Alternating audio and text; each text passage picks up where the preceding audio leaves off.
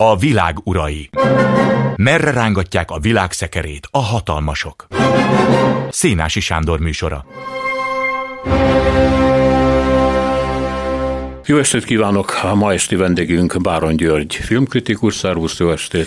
Szervusz, jó estét! És Hollywoodról fogunk beszélni, hát ez a, az alap az, hogy kijött ez a Babylon című film, aminek hát a megítélése az mindenkinél más lehet. Én például nagyon jónak nem tartom, főleg a második részét, de kétségkívül az utóbbi idők egyik meghatározó alkotása lehet, mert arról beszél, ami hát ha úgy veszük, az egész világban globálisan alakítja a gondolkodást, a közizlést, tehát a hollywoodi amerikai filmek. Ezek kétségkívül jelen vannak, és változó módon vannak jelen mondjuk az elmúlt 100 vagy 150 évben. Úgyhogy érdemes végignézni Hollywood történetét, és hogy igazából mik voltak azok a divatok, amiket kiszolgált vagy diktált, hogy mennyire volt összeköttet összefüggésben, főleg az első és a második világháború idején a politikával, aztán hogyan befolyásolta a hidegháború működését, lásd még Amerika ellenes tevékenységet vizsgáló bizottság, amely ugye több száz művészt dobott ki azzal, hogy kommunista gyanús. Szóval Hollywood az idők sodrában mondjuk így kicsit fenkölten. Volt egy Szerintem a Babylonnál sokkal jobb film, ha volt egyszer egy Hollywood ugye, és korábban volt a Néma filmes, ami ö, többszörösen jeleníti meg az úgynevezett Golden Age, tehát az aranykorát, ami hát a Néma filmmel kezdődött, és állítólag a Néma filmes korszakát meglehetősen félreértik Hollywoodnak, például rossz sebességgel játszák le az egyébként kitűnő minőségű filmeket, ez igaz?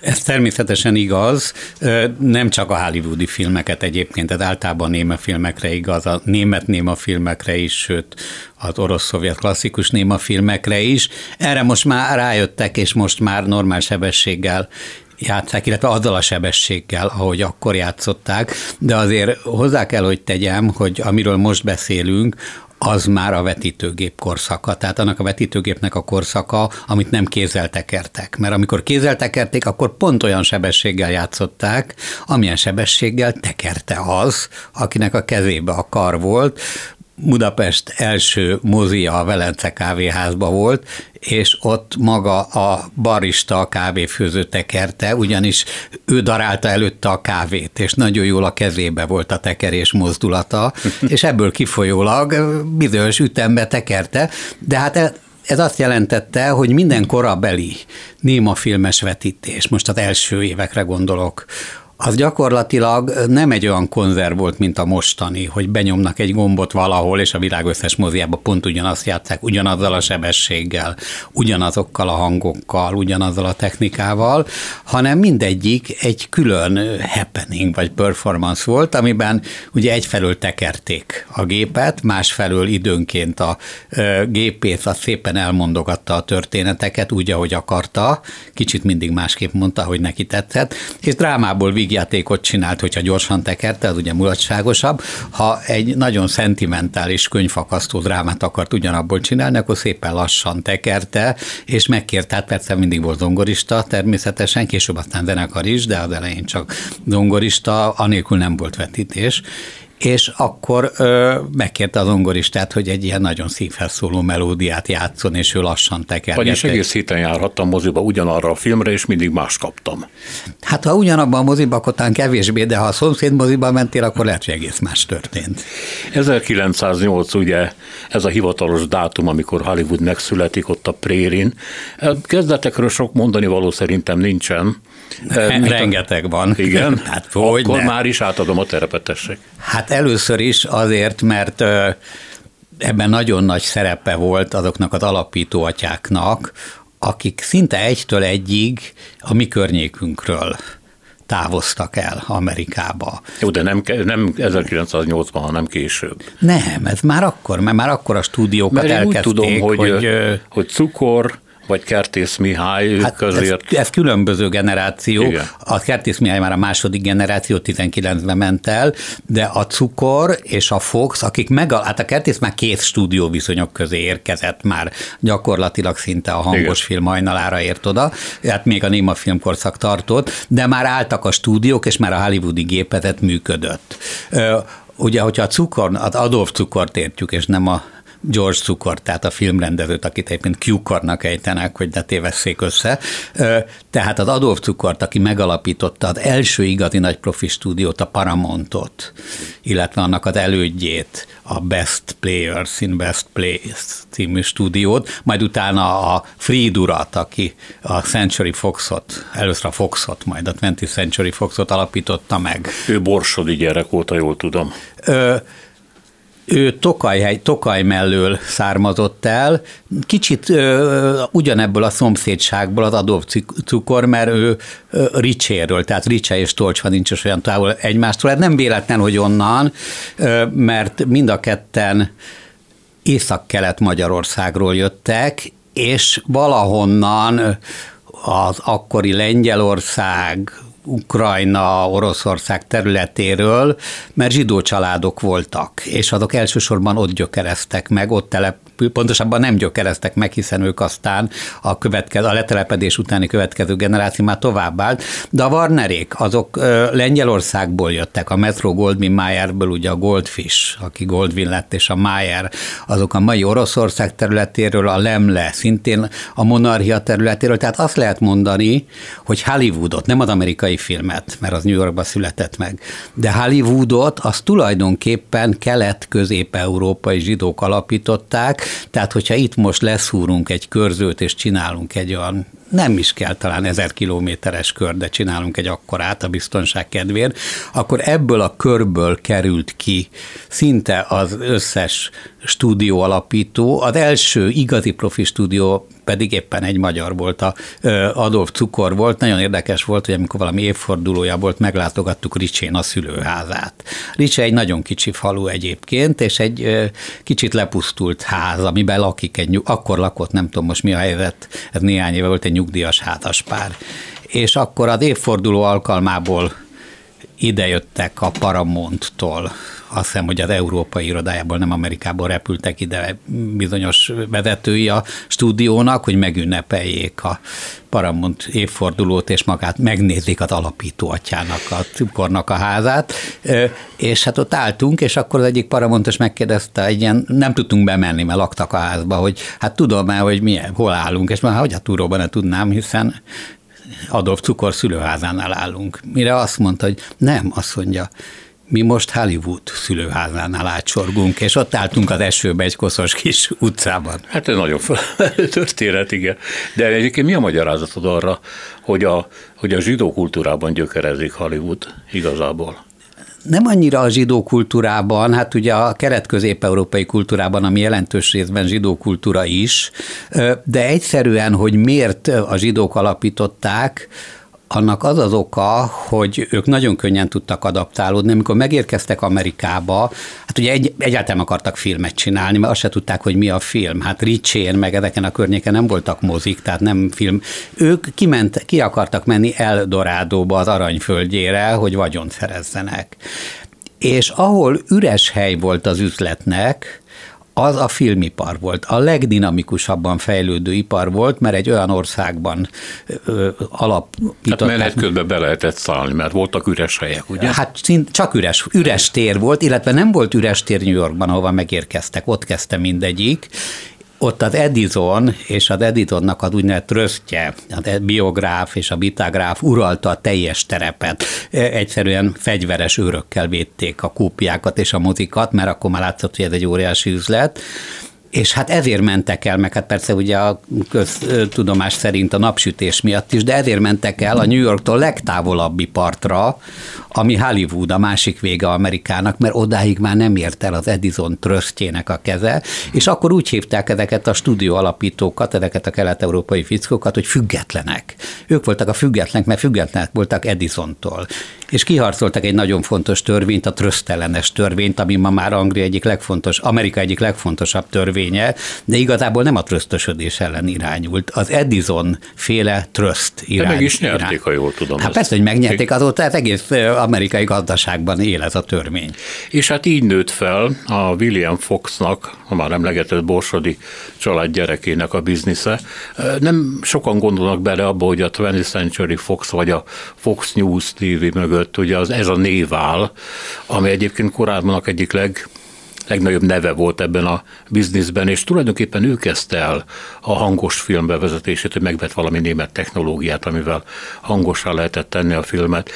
És itt vagyunk a néma filmek koránál már, amiről ez a Babylon című film is szól, hogy hány ember életét tette tönkre amikor a silent movie helyett megjelent a beszélő film. Fölírtam egy pár sztárnevet, Harold Lloyd, ugye, de hát ő burlesque színész volt, és annak nem kell beszélni. De itt volt Gloria Svensson, Dolores Costello, Mary Pickford, Paula Negri, meg te nyilván milliót hozzá tudnál még tenni, Rudolf Valentino, a magyar Bánki Vilma, Putilia. Ezek közül nagyon kevesen élték túl. És állítólag, mármint a váltást, állítólag nem csak azért, mert nem volt jó a hangjuk, hanem egészen más típusokat, karaktereket követelt meg a 20-as évek vége, és állítólag itt nagyon számított, hogy ki milyen akcentussal beszél. Ez lehetett angol száz akcentus is, ha éppen nem volt irodalmi. Ez így van, valóban ez egy éles váltást hozott. Természetesen nem volt szó akkor a bukásról, mint amit a Babilon című filmben látunk, ahol ott ugye, hát ugye a Babilon az arról szól, Babilon pusztulása az egy metafora, hogy van egy végítélet, és előtte van egy féktelen orgia. Hát Igen. ezt látjuk a filmen. Ez egyébként egy végvonuló metafora az egész Hollywood történetén, de természetesen szó nem volt arról, hogy itt a filmipar komoly válságba került volna, mert nagyon gyorsan alkalmazkodott. Elsőnek a Warner, aztán a Fox, valóban a Fox vette meg először a hangrögzítő berendezéseket, de a Warner csinálta az első úgynevezett beszélő filmet, de nagyon gyorsan alkalmazkodott Hollywood, és egy újabb aranykor következett el a klasszikus stúdiókorszak nem sokkal ezután. Viszont az tény, hogy nagyon sok hollywoodi, elsősorban a sztár számára, mert azért a rendezők át tudtak állni, ez valóban a véget jelentette, mert ők néma filmsztárok voltak, és egy egészen más típusú színészetet követelt, egy sokkal deklamálóbb színészetet követelt, nem lehetett beszélni. Itt azért most tegyünk egy nagyon fontos különbséget, hogy a amerikaiak ezt jogosan nem néma filmnek hívják, hanem beszélő filmnek, talkies. Így mondják a néma filmet, mi hívjuk néma filmnek, és ez egy nagyon fontos különbség. Beszélő filmnek hívják a néma filmet? Illetve, de hogy a néma film, a hangos filmet. Igen. Bocsánat. Tehát természetesen a beszélő filmnek hívják a hangos filmet, és nem hangos filmnek, ugyanis hang mindig volt a moziban akkor is, amikor zongoráztak, sőt, igazából akkor lett először csönd a moziban, amikor feltálták a hangos filmet. Mert akkor már nem folyamatosan Igen. szólt a zene, meg a, mindig már régen feltalálták azt, hogy lehetett különböző zörejeket, meg egyebeket. Tehát a különbség az volt, hogy a dialógusok hiányoztak, tehát nem lehetett a szituációkat, a drámákat dialógusokban elmondani. A úgynevezett néma filmnél, a Tolkiznél pedig már voltak dialógusok. E, nagyon sokan, ez a filmben is megjelenik egyébként, nem hittek abban, hogy érdemes beszélőfilmet csinálni.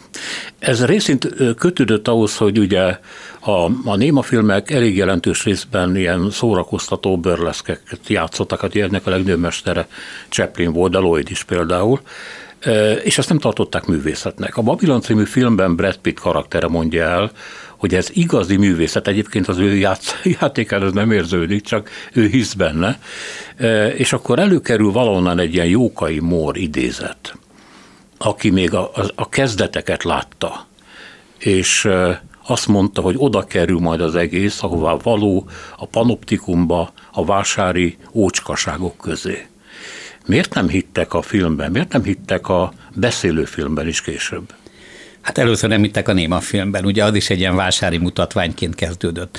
De a néma film azért a fennállása hát tulajdonképpen 27-ben volt az első beszélőfilm, tehát a fennállása három évtizede, nagyjából három évtizede alatt kifejlesztett éppen azért, mert nem beszélőfilm volt, egy nagyon komoly képi nyelvet, amivel egyenrangúvá vált a kor művészeteivel, nem feltétlenül Hollywoodban, ott is hát iszonyú nagy egyéniségek is rendezők voltak a von Stroheimtől a Griffithsig, most a burlesque színészekről nem is beszélve a legnagyobbról, Chaplinról és Buster Keatonről, De hát, hogyha arra gondolunk, hogy a orosz filmművészet, Eisenstein és az egész montázselmélet akkor születik meg a néma filmmel, hogy akkor születik meg a nagy német expressionizmus, akkor születik meg a francia szürrealizmus, tehát akkor abszolút a néma film kifejleszt egy olyan nyelvet, egy olyan bonyolult képi nyelvet, amelyik tökéletesen szinkronban van a 20. századi modern művészetekkel. Hollywoodban kicsit kevésbé, mert Hollywood azért egy külön világ, de ott is el lehet mondani, hogy nagyon fejlett volt ez a filmnyelv. Na most ők úgy gondolták, hogy ennek a lényege a képi beszéd. Tehát ahogy megszólal, elszegényedik, és ebbe kétségkívül volt igazság is, hogy maga a nagy Chaplin aki tényleg hát messze túlélte aztán szerencsére a néma film bukását, ő is azt mondta, hogy hát ő nem, soha nem fog hangos filmet csinálni, csinált aztán természetesen. Hát mert egy Mané kép sem kezd el beszélni természetesen, és nyilván még akkor a fejükben ez nem különült el a film annyira, hogy ez mennyire önálló művészeti ág. Hát önálló volt, csak úgy gondolták, hogy a néma film az önálló művészeti ág, és a hang csak belezavar, kétségkívül el is szegényítette egy kicsit, amikor megjelent a hang, mert már nem kellett mindent képben megmutatni, és azért mégiscsak úgy gondolták, hogy a film az a mozgóképek művészete, de hát a Chaplin az azt mondta, hogy hát ez egy a múló divat lesz, mint mondjuk a szagos film, ő soha nem is fog csinálni, aztán persze egy idő után átállt. Itt vagyunk a 20-as években, és az a kérdés, hogy mennyire van akkor már Hollywood jelen a világban.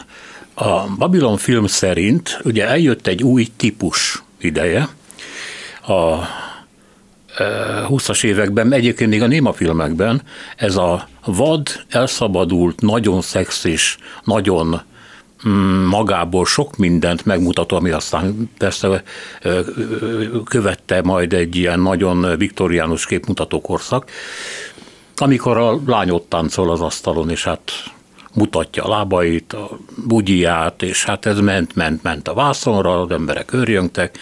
Ez a nekivadult, orgiasztikus, életélvező, vagy mondhatnám habzsoló stílus, ez Európában úgy jelent meg, hogy a viktoriánus korszak után megjelent a független, fiatal, sportos, vékony nők kultusza, egyáltalán a sportkultusza, kidobálták a, a lakásokból a, a füstös olajképeket, a rengeteg bútort, bejött a fény, még az amerikai gazdagok utána az angol trónörökös is, ha jól emlékszem, írtak erről itt ilyen teljesen modern palotát építetett magának, amit átjárt a világosság.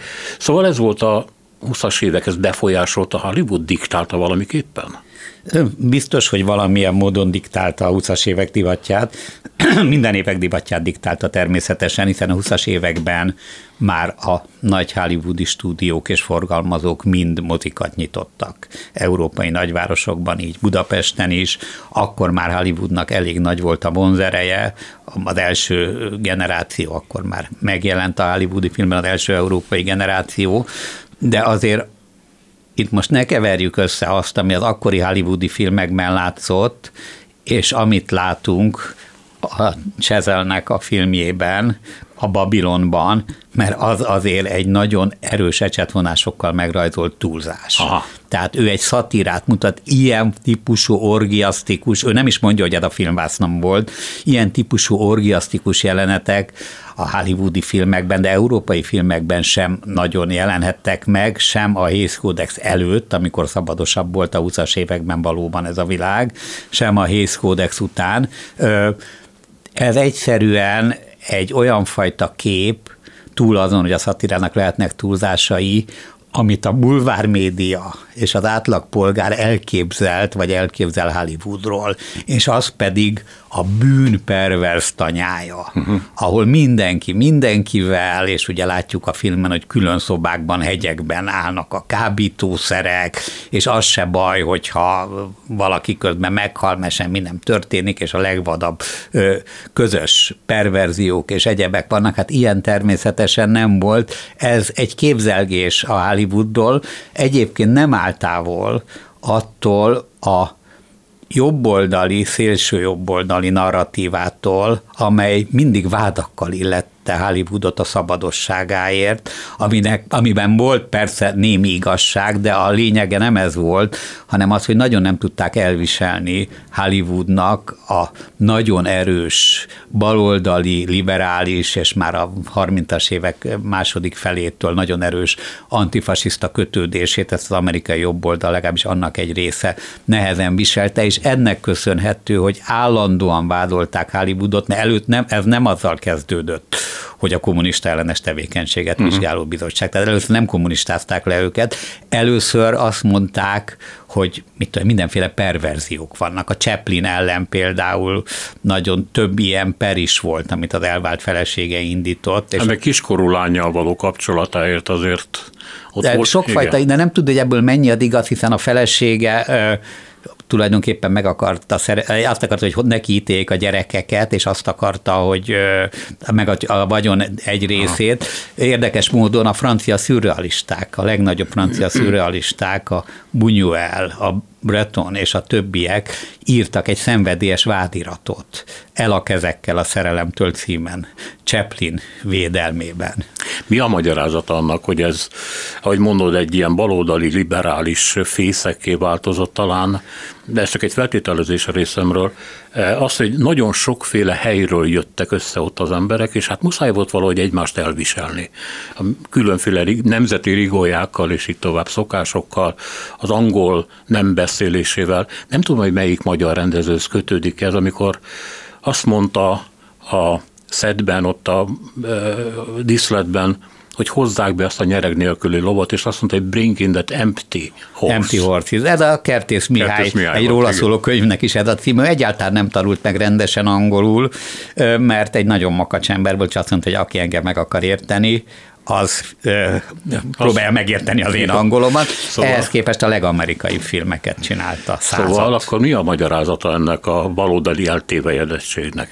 Hát egyrészt, egyrésztben nem teljesen igaz. Tehát természetesen ezeket a vádakat azért nem kell egy az egybe venni. Az kétség kívül, hogy Hollywood és egyébként egész Kalifornia nem a republikánusok állt, hanem inkább a demokratáknak a fellegvára volt hagyományosan. De hát azért, mert az a fajta ö, melting pot, tehát olvasztó tégely, ami egyébként az egész amerikai tudatot áthatja, az nagyon erős a keleti és a nyugati parton, közte nem, és, és délen nem. De tényleg Hollywoodot az hívta életre, hogy a legkülönbözőbb kultúrák keveredtek benne, a legkülönbözőbb tradíciók, a legkülönbözőbb mitoszok keveredtek benne, és úgy, így tudtak megalkotni egy nagy mitoszt. Ha már a Kertész Mihályt említetted, minden idők talán leglegendásabb filmje a Casablanca. Annál amerikai legendát nehéz elképzelni. Abba van körülbelül 50 szereplő, ha a mellékszereplőket is számolom. Abba, ebből az 50-ből két darab amerikai az összes többi külföldi akcentussal. Ott vannak Casablancán, és csak a Humphrey Bogár és a Sam, az afroamerikai zongorista amerikaiak, ők azok, akik nem akarnak Amerikába menni. ők ott hagyták Amerikát. Az összes többi az nem amerikai, hanem összegyűlik és vágyik Amerikába ez tökéletesen az amerikai uh, melting potnak, olvasztó tégeinek a letükrözése. Az sem igaz, ami a filmben van, hogy tudnélik ezután a orgiasztikus korszak után, bocsánat, én a film után így hívom a 20 éveket, de mondjuk csak a filmben. Jött egy sokkal konzervatívabb hullám, hogy akkor most más típusok kellenek, a vampokat váltsák föl a hölgyek. Igen, hát itt állandóan van egy hullámdás, mert azért a kezdetben, amiket látunk, azok az kis szőke szendék. Aha. Tehát azok jelennek meg a Griffith filmekben. Ezek a, a kislányok, a Mary Igen, a Mary igen. Pickford, a Lily Eng is. Tehát ezek nem vampok. Ezek szendeszőkék. Utána következik valóban, és ez összefügg valószínűleg a 20-as évek más kulturális áramlataival és divatjával, a női egyenjogúságnak akkor egyfajta érvényesülésével, a szabad, független, rövidhajú, mélyhangú cigarettázó hölgyek megjelenésével. Ez a sötét vamp típus, ami aztán megint átfordul az ellenkezőjébe, amikor megjelenik a Marilyn Monroe, tehát a szőke bombázó típus, óta már van valamikor a 40-es években. Tehát itt van egy ilyen hullámdás, de ez igaz, hogy itt valóban történt egy váltás, és megjelennek ezek a független nők. Érdekes módon ennek van magyar vonatkozása is, hiszen erre nagyon jó példa a Karádi Katalin, aki ugyan később jelenik meg a 30-as évek végén már, amikor leáldozik a magyar ö, könnyű vígjátékok korszaka, és eljönnek a melodrámáknak és feketébb, sötétebb filmeknek a kora, de ha megnézzük előtte, a Perszeldita és a többiek, azok ilyen, hát az életük nagy vágya az a mese atóban, hogy férhez menjenek a gyárigazgatóhoz. És akkor egyszer csak megjelenik egy sötéthajú, bugóhangú, cigarettázó, elég férfias, szélesvállú hölgy, és hirtelen házasságon kívüli viszonyt kezd a Jávor Pállal, és büszkén vállalja ezt a viszonyt, nem is, nem is csak egy filmben, és ez már nyilván egy másik nőtípust jelent. Egyébként innentől kezdve azt lehet mondani, hogy az amerikai film és ez máig tart, még mindig vannak filmek, amiknek van külön amerikai és európai verziója, prűdebb, mert az amerikai közízlés prűdebb, mint az európai. Ez a Hész kódex óta tart, abban például nem lehetett a házasságon kívüli szerelmi viszonyt folytatni, Erre és sok minden nem lehetett még igen. csinálni a Hész kódex alapján, de még az olyan filmeknek is, mint a volt egyszer egy vadnyugat, volt európai és amerikai verziója, pedig az azért már a 60-as évek nem akartak, és még ma is vannak filmek, amiket nem akarnak az amerikai közönség elé engedni, de Európába mehet. Igen, hát a szabados Hollywoodhoz hozzátartozik, a független Hollywoodhoz hozzátartozik két korszak, de inkább három. Az első a világháború korszaka, amikor is a politika nagyon keményen rátelepedett Hollywoodra. Ugye Woodrow Wilson, az első világháborús amerikai elnök, hát gyakorlatilag saját propagandájára használta föl nem kis kényszerekkel Hollywoodot, és hát ugyanezt történt a második világháború idején is. A harmadik pedig ez az Amerika ellenes tevé, ez a kommunista őrület időszaka, tehát az 50-es évek Amerikában. Mi, hogy mondjam csak, hogy élte meg Hollywood azt, hogy elviszik egy olyan háborúba, ami az amerikai emberek többségétől távol át nem messze volt? Volt annyi európai vér megkötődés bennük, hogy fölismerték, hogy nekik dolguk van még az öreg kontinenssel, vagy ez pusztán kényszer volt, hogy ők propagandistának álljanak be? Egyáltalán nem volt kényszer Hollywoodban. Hollywood az mindig sokkal inkább beavatkozás párti volt, most inkább a második világháborúról beszélek, mert ott éleződött ki ez a konfliktus, mint, az, mint Amerika, az amerikai politika és az amerikai közvélemény egésze. Tehát ők azért sokkal hamarabb felismerték ezt a veszélyt, és természetesen gyártottak propagandafilmeket, de hát azért a feladat minden stúdiónak az volt, nem propagandafilmek hívták, hanem hogy hazafias filmeket gyártsanak, és hát ezek között ugye remek művek is voltak. Egyébként a Casablanca is egy kicsit ennek készült, mert háborús sztoriként vette elő a Warner, amikor nem találtak történetet.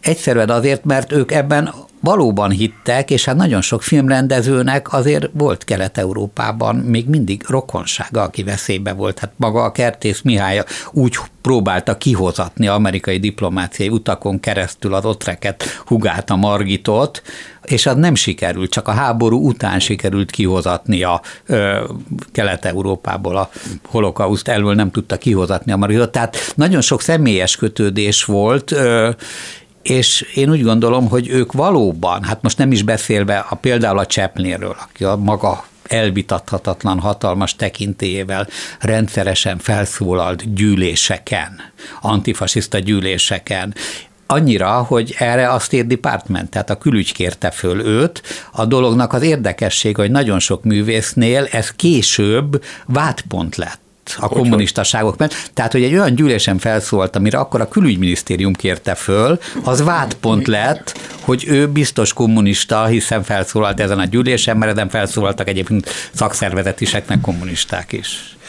E, akkor nézzük a általad már említett Hayes kódot, a Hayes kódexet, ami teljesen ellentmondásos időpontokat mutat, a, attól függő, hogy az ember milyen forrásban nézi. Állítólag 1948-tól datálható, mások szerint 1934-ig, abban megegyeznek, hogy 68-ig működött. Aztán kétféle dolgot mondanak magáról a kódexről, és egyrészt, hogy ez egy Hollywood önkorlátozó kódexa volt, mások szerint meg a politika, vagy a kongresszus, vagy a legfelsőbb bíróság eh, mondta azt, eh, azután, hogy a stúdióktól elvették a moziaikat, amiben ugye csak a saját filmjeiket játszották, és ezzel diversifikálták a piacot, hogy gyakorlatilag bevezetik a cenzúrát, és hát sok mindent tiltottak itt, amit elkezdtél mondani. Vallásgyalázás, lőfegyver használat, szexuális élet, rokonszem bűnözők irán, kábítószer, szenvedélyes csók, nemzet, világ, nézet megsértése, stb. Gondolom a lista hosszabb. Így van, a Hész Kódex, volt benne kétségkívül egy pici önkorlátozás, abból a szempontból, hogy a Hész nem csak egy konzervatív szenátor volt, hanem akkor ő volt, a, nem tudom mi volt a pontos neve, a Motion Pictures Association, vagy valami, tehát a ö, mozgóképes egyesülésnek ő volt az elnöke egy politikusként. Ö, tehát nem kívülről politikusként hozta ezeket a dolgokat, hanem egy szakmai egyesület elnökeként.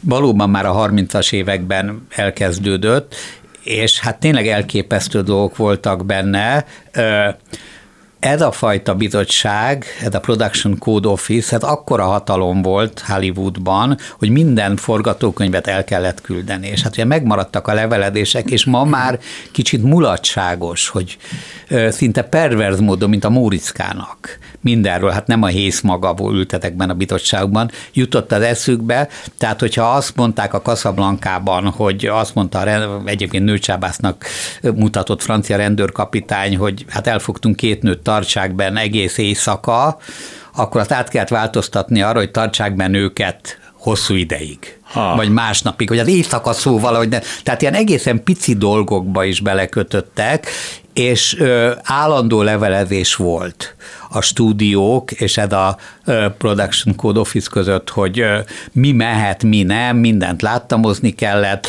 meg volt, hogy mennyi ideig. Hát ugye mit lehet mutatni, mennyi ideig tarthat egy De csók. állítólag például egy férj és a feleség nem fekhettek egy ágyban a filmben ez inkább egy plegyka, ez később az iráni filmnél került elő egy ilyen, egy, ezek ilyen végighúzódó legendák, hogy Iránba ki kellett írni a Jó, film akkor mondok más, hogy ez mennyire De... kihúzódott.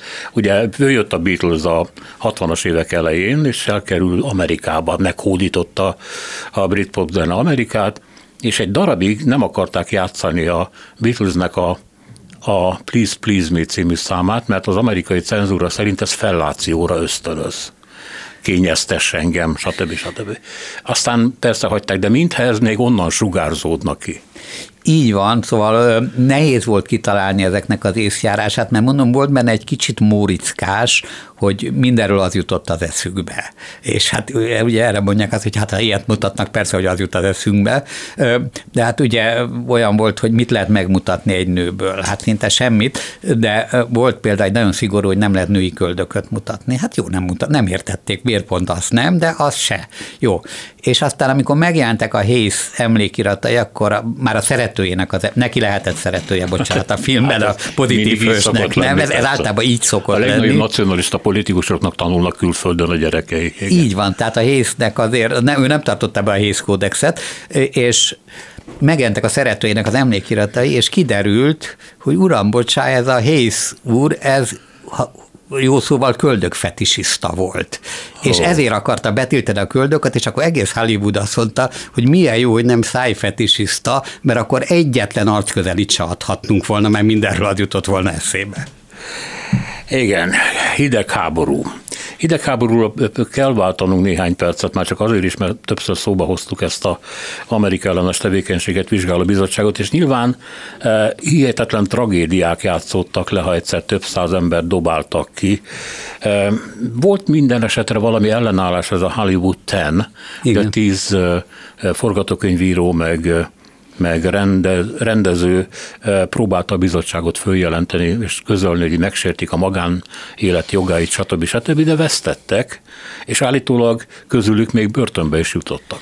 Hát azért többen álltak ellen, mint tíz szerencsére. Ez a tíz azért lett híres, mert őket elítélték, ők voltak a hollywood akiket eltiltották a szakma gyakorlásától, gyakorlatilag kiseprűzték a filmiparból, és ugye Strómenként kellett álnéven írniuk a forgatókönyveket, természetesen szerepelni nem szerepelhettek, mert azt nem lehet álnéven Strómenként. Hát erről egy szép Woody Allen filmet láttunk, ugye, amit a Martin Ritt rendezett, a jó nevű senkit, de ezek, ebben az időben nagyon sokan megtagad, tehát Hollywood nagyon keményen ellenállt, és nem tizen, hanem százan megtagadták a vallomástételt, nem működtek egyet, együtt a bizottsággal, nem voltak hajlandó elfogadni a bizottságot. Nagy, sokan természetesen együttműködtek, a legnagyobb név talán, és ez is azt mutatja, hogy azért az együttműködés nem volt olyan tipikus, hogy emlékszünk, hogy ki volt, aki együttműködött,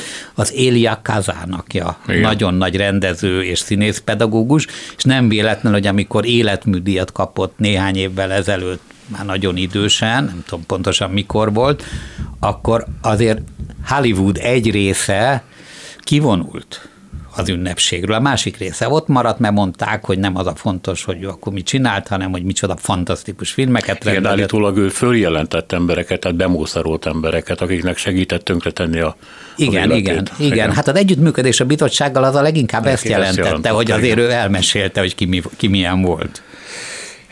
A hidegháború idején Ugye mi nem tudjuk, mert ha kaptunk is amerikai filmeket jelentősen késleltetve, bár a 70-es évek elején bejöttek azért nagyon fontos filmek is, az Abrisky Point-tól kezdve mindenféle más, de a nyugati világban természetesen uralkodó pozíciót töltöttek be. Mi volt az üzenete Hollywoodnak ezekben az években, ha egyáltalán elmondható arról, hogy a világ ízlését, gondolkodásmódját irányító, hát eh, baloldali darásfészek az eh, akart üzeneteket küldeni, de nyilván divatokat azért gerjesztett, diktált, módosított. Hát a hidegháború idején inkább egyfajta, ha tetszik, eszképista filmkészítés folyt.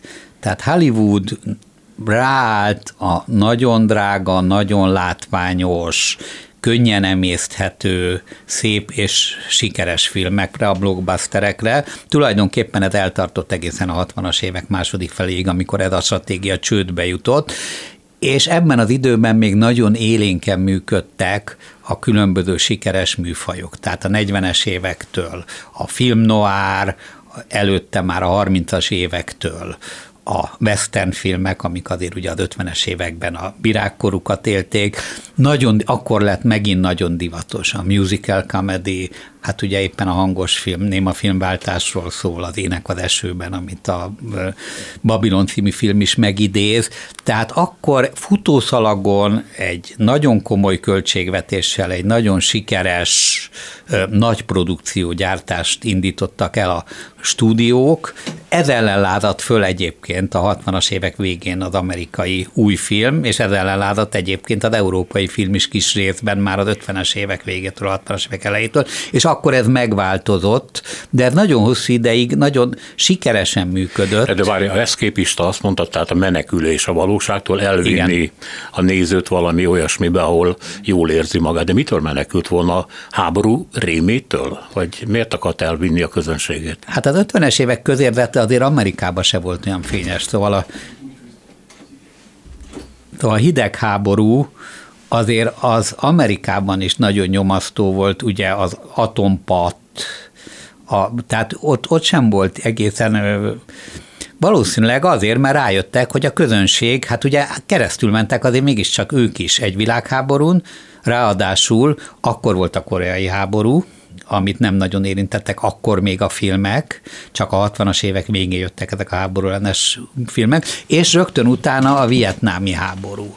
Most a közönségnek viszont akkor már bevezették, és ez is nagyon fontos volt, ugye akkor már elindultak a tévéközvetítések, amik elég erősen hatottak arra, hogy nagy, erős, látványos filmeket csináljanak sok pénzért a stúdiók, és azért ne felejtsük el, hogy akkor, előtte is egyébként, Amerikában a második legprofitábilisabb iparág az autógyártás után, most már nem így van, az a film volt. Tehát filmbe fektettek be sok pénzt, hogy még több pénzt hozzon. Ez teljesen különbözött az európai mentalitástól. Ahogy említetted, a 60-as évek végén megváltozott a dolog, ugye jön Scorsese, Kubrick, Coppola, és az úgynevezett második aranykor 60-as, 70-es hát évek. Én, én lehet, hogy már ha számolok, akkor már szinte a harmadikat mondanám a nagy néma filmkorszak után ezek, a klasszikus Ezek csupa zsurnalizmusok, ez a mi hanyadék, izé, persze, világos. Jó, tehát ott megváltozott valami. E, én, én ezt úgy értelmezem, hogy a hollywoodi filmek egy része bekapcsolódott azokba a mozgalmakba, amik a 60-as évek végi Amerikát leírták. Ezt lehet nevezni hippi mozgalomnak, vagy polgárjogi mozgalomnak, mindegyik igaz természetesen, vagy éppen a nők felszabadítása mozgalmának, eh, ami aztán sokkal később fejeződött, de hát legalább elindult valami. Tehát Hollywood eh, közéleti szerepet vállalt. Ez így van, pontosan bekapcsolódott ezekbe a politikai, ha tetszik, felszabadítási mozgalmakba, de ugyanakkor bekapcsolódott az európai kultúra vérkeringésébe is visszakapcsolódott. Mert ha megnézzük mondjuk a muzsika hangjait, ami akkor a legnagyobb bukás volt, és a legnagyobb csalódás volt, annak semmi köze az európai kultúrához hogy egy ilyen tipikus musicalt említsek, nagyon szép kis film, de akkor már, amikor az bukik Hollywoodban és a világban, akkor már Európában ott van a Fellini egymás után kap négy Oscar díjat. Ott van a Bergman a maga két Oscar díjával, megjelenik az Antonioni, az egész francia új hullám, és azért a scorsese ezeket a filmeket kezdik el nézni. Ők, Amerika, ők nem amerikai stúdiómogulok szeretnének lenni, azok lettek ők godárok szeretnének lenni. A megnézed az első könnyű filmjeiket, amiket egyébként iskolai filmként csináltak a különböző egyeteméken, Spielberg kivételével mindegyik filmszakra járt, ez is új volt. Tehát ezeket úgy is hívták, hogy a diák generáció, az egyetemi generáció, az iskolai generáció. Tehát ők iskolába tanulták a filmkészítést, imádták a filmtörténetet, kiválogatták, hogy mi az, amit ők szeretnek belőle, és az európai film olcsósága és függetlensége volt az, ami a számukra a minta volt az első filmjeikben, hogy aztán ez hogy ment el odáig, hogy most a stúdiók korlátlan urai lettek, ez egy másik történet, de valóban az történt, hogy hát az első ilyen nagy áttörés talán az Easy Rider volt, a szelíd motorosok, amiben drog, szex, ugye az amerikai délnek az előítéletessége, tulajdonképpen minden ott volt, háború ellenesség, és innentől már dőlt a dominó. A, a dolog érdekessége, hogy egy, az egésznek a középpontjában, aki ezt elkezdte, még ma is él 94 éves, egy Roger Corman nevű fickó állt, aki ilyen B vagy C filmeket készített, egészen olcsó vacak filmeket, és ő alkalmazta a Spielberg generációját, mert azok nem voltak szakszervezeti tagok, és gyakorlatilag ingyen vagy fillérekért megcsinálták ezeket az ócska filmeket, mert filmet akartak csinálni, ez volt a mániájuk, és itt begyakorolták magukat, és hát ők maguk is elmondják, hogy szinte mindent a Roger Cormannek köszönhetnek. Mindent a trashnek köszönhetnek. Igen, igen, igen, igen, a gyakorlatot, hogy, film, hogy kamerához jutottak be. A nagy stúdiókban nem engedték be őket. Hát igen, de a trash aztán csinált magának egy ilyen karriert, mert ugye mivel nem volt pénz semmire ezekben a szemétfilmekben, ezért rengeteg ötletet kellett bele, belepakolni sokszor, és hát ezen nagyon fölbátorodtak később nagy nevű rendezők, és nagy nevű színészekkel csináltak ilyen ironikus trash filmeket. Igen, hát ez már később jött. Igen, igen, igen egy persze. külön műfaj, de nem véletlen, hogy akkor ö, olyan művészek jöttek létre, és most nem csak a rendezőkről beszélek, hanem például Európából átjött operatőrök, csak két magyar nevet említsek, aki a Kovács László és Zsigmond Vilmos, akik megcsinálták ezeket a filmeket. De ott volt Rózsa Miklós is, aki viszont írta a zenét. A zeneszerző, hát Igen. az már korábban volt, az, az már klasszikus zenét írt, de valóban ott volt. De minden esetre ezek az új operatőrök, akik másként dolgoztak, mint a hollywoodi forgatások. Európai módon kézbe vették a kamerát, nem kellett feltétlenül nekik hatalmas lámpapark ahhoz, hogy kívül forgassanak. Tehát ezeket az olcsó filmeket le tudták forgatni, és ezért volt az, hogy az Easy Rider például át tudott törni, ez az új generáció át tudott törni, hogy a Spielberg első filmjeit, a Sugarlandi hajtóvadászatot is tökéletesen megcsinálta a Zsigmond Bilmos, mert sokkal könnyedébben, egyszerűbben tudták, és realistább módon tudták kezelni a kamerát, és hát itt tanulták, egy részük, nem mindegyik volt magyar persze, de egy részük itt tanulta a most éppen már végboráit élő Színház és Filmművészeti Egyetemen, az akkorin.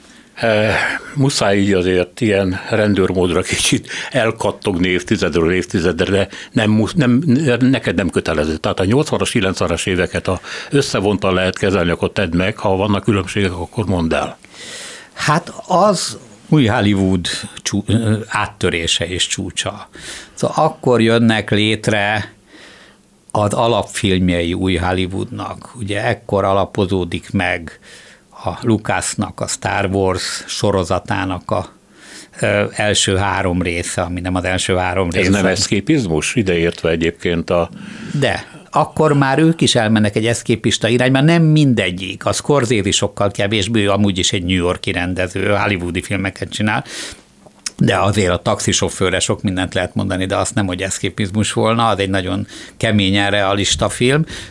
Ugye azért ne felejtsük el, hogy itt új típusú színészek jelennek meg. A Jack Nicholson, aki szinte semmiért beáll a barátaival, a Dennis Hopperrel és a többiekkel filmezni az Easy Riderben, a Robert De Niro, aki egyszer csak megjelenik ott a ö, Scorsese oldalán, és azóta is ott van az oldalán, ö, és egy csomó ilyen új típusú, ö, sokkal nyersebb szín, ö, szín, színjátszási stílust képviselő színész is, tehát itt csapatok jelennek meg, ö, és akkor alapozódik meg, akkor készíti el ugye a nagy blockbustereit, és már látszik az irány, hogy ez milyen lesz. A Spielberg, hát ugye a keresztapa, ami tökéletesen, talán a legjobb filmje ennek az egész új Hollywoodnak mindmáig, ami tökéletesen követi az amerikai nagyregény tradícióját, ami egy nagy tradíció, régen is követték, ugye csináltak Érika gyümölcsöt, meg egyebet Steinbeck típusú filmeket, de hogy most megint visszatér a keresztapa, és ezt nagyon szépen és jól, és egy nagyon amerikai történetbe ágyazva elmondja, tehát ott alapozódik meg az, amit most is váltódik apró pénzre, vagy most is van, Hollywood urai akkor megalapozzák a birodalmat, és azóta is ez a birodalom áll, és igazából ők állnak az élén, hát természetesen jönnek újabbak, trónkövetelők, de nem inog meg a birodalom, és átveszik Európától megint a vezető szerepet. Hát ahogy most látom, persze én nem vagyok annyira mozi látogató, mint te, hogy inkább ilyen klóngyártás folyik apró pénzre váltásra mondtad, és sokan ugye felosztják a különféle korszakokat, arany, meg ezüst, meg bronzkorszakra. A bronzkorszak az, ami nem talál föl semmit, de újra játsza mindig a saját tudását. Nem ebbe vagyunk most? De, nagyjából ebbe vagyunk, tehát nagyon kevés az innováció. Zakatol az ipar, rengeteg pénz kerül bele, és ez rengeteg pénzt hoz, de igazából az a fajta kreativitás, vagy akár fordulat, ami azért a művészetek történetét és a film történetét is mindig áthatotta, az nagyon hosszú ideje nem látszik, technikai értelemben természetesen vannak. Tehát ránéz az ember egy képre, és látja, hogy megjelenik a CGI, tehát nem kell 50 ezer statisztával forgatni, amennyivel a Griffiths forgatott hajdan. Azt is látja, hogy most másképp nézik a filmeket, ugye a hatalmas multiplexekben egyre tökéletesebb technika, egyre tökéletesebb a moziterem, ugyanakkor egy csomóan a maguk kis mobiltelefonján, vagy akár még a zsebóráján is, hogy messzebb nem menjek, kisképen nézik ezeket a filmeket. Nagyon megváltozott a streamelés és televíziózás helyzete, ugye a képernyőnkön rengeteg sorozatot nézünk, és ezek a sorozatoknak a jó része ma már igényesebb, mint a legtöbb mozifilm. Renge, szintén rengeteg pénz van benne, nem olcsó tévéjátékok, mint régen. Tehát változóban a helyzet, az arányok eltolódóban vannak, de igazán nagy, nagyképű szóval művészi vagy filmnyelvi, vagy szemléletbeli áttörést én azóta nem igen látok, egyébként Európában sem.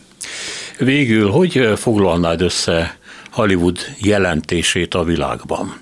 Mi az, amit megtett? Mi az, amiben jól befolyásolta a világot, mert azt gondolom, hogy amikor a, ezeket a humanista értékeket közvetíti, mit tudom én, megszállják a földet a, a ilyen-olyan űrlények, és akkor arról szól a mozi, hogy a kövér, a kicsi, a szegény, a buta, tehát az amerikai alsó középosztály menti meg az országot, egyszerűen azért, mert mert meg kell mutatniuk magukat, mert megalázottak és megszomorítottak, és most főszerephez jutatnak, és előzik az ellenséget. Ez ugye a kisember melletti kiállásnak egy nagyon szép vonulata, és hollywoodi filmekben sok ilyen van. Én ezért gondolom, hogy az üzenet legalábbis nagyon sok esetben pozitív. Ezzel én tökéletesen egyetértek. Ugye az André Baden azt fogalmazta meg, hogy az amerikai Egyesült Államok eredet mitoszát a film, a mozi alkotta meg, és ezzel tökéletesen egyetértek. Tehát azok az amerikai értékek, amik egyébként fontos értékek az egész világ szempontjából, így vagy úgy, de megjelennek a legtöbb amerikai filmben. Tehát nem lehet azt mondani, hogy ezek kifejezetten ellenszemesek, negatívak. Ugyanakkor azt is lehet mondani, hogy a hollywoodi mozi bizonyos szempontból, mint egy monopól helyzetben lévő filmipar, az nagyon erősen ráerőlteti magát a egész világra és a nemzeti filmkultúrára, filmkultúrákra, bocsánat, mert sok van, és ez viszont nyilvánvalóan a dolognak a negatívabb oldalához tartozik, de hát ez csak azt jelenti, hogy hát az élet bonyolult. Köszönöm szépen, hogy itt voltál. Báron György filmkritikussal beszélgettünk Hollywood történetéről és jelentőségéről. Selmeci János volt a műsor szerkesztője, a műsorvezető Szénási Sándor. Köszönjük a figyelmüket, minden jót!